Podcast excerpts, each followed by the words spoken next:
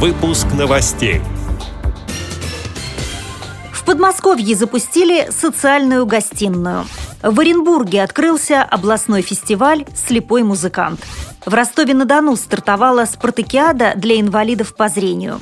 Далее об этом подробнее в студии Наталья Гамаюнова. Здравствуйте. Здравствуйте.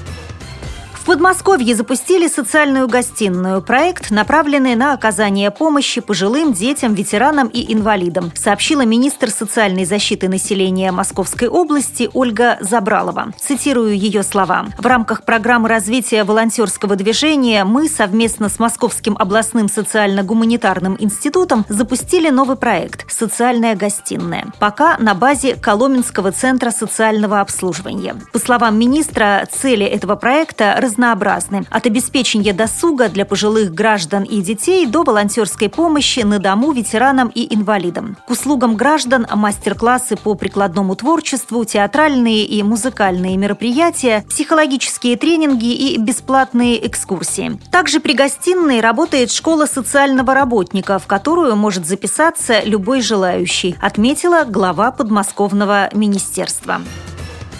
В Оренбурге открылся 12-й традиционный фестиваль творчества инвалидов по зрению «Слепой музыкант». Под крышей Дома культуры «Россия» собрались лучшие незрячие музыканты, певцы, инструменталисты и танцоры региона. Всего 150 человек. Продолжит председатель Оренбургской областной организации ВОЗ Анастасия Исламова.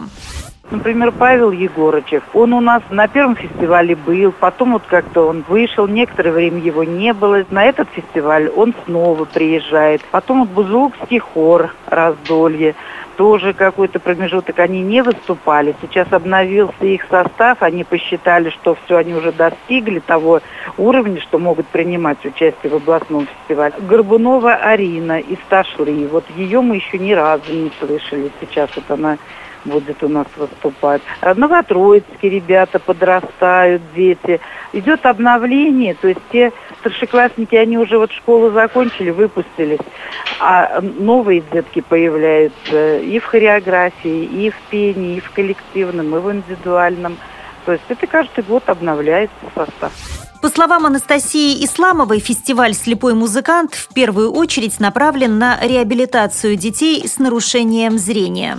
Первый фестиваль, когда мы проводили, у нас только что вот открылась школа для слепых. То есть у нас в Оренбурге была школа для слепых, потом ее закрыли. Дети учились в Самаре, в других городах. Потом школу заново восстановили. Детки были маленькие. Нам хотелось, конечно, показать этих детей, помочь как-то определиться с выбором профессии, потому что круг профессий для слепого человека, он ограничен. И многие, которые только-только начинали, вот Даулет Зейнулин, Юлия Халина, Денис Шишкин, Александр Щеняев, то есть это им помогло в выборе профессии. Они свою жизнь связали с музыкой.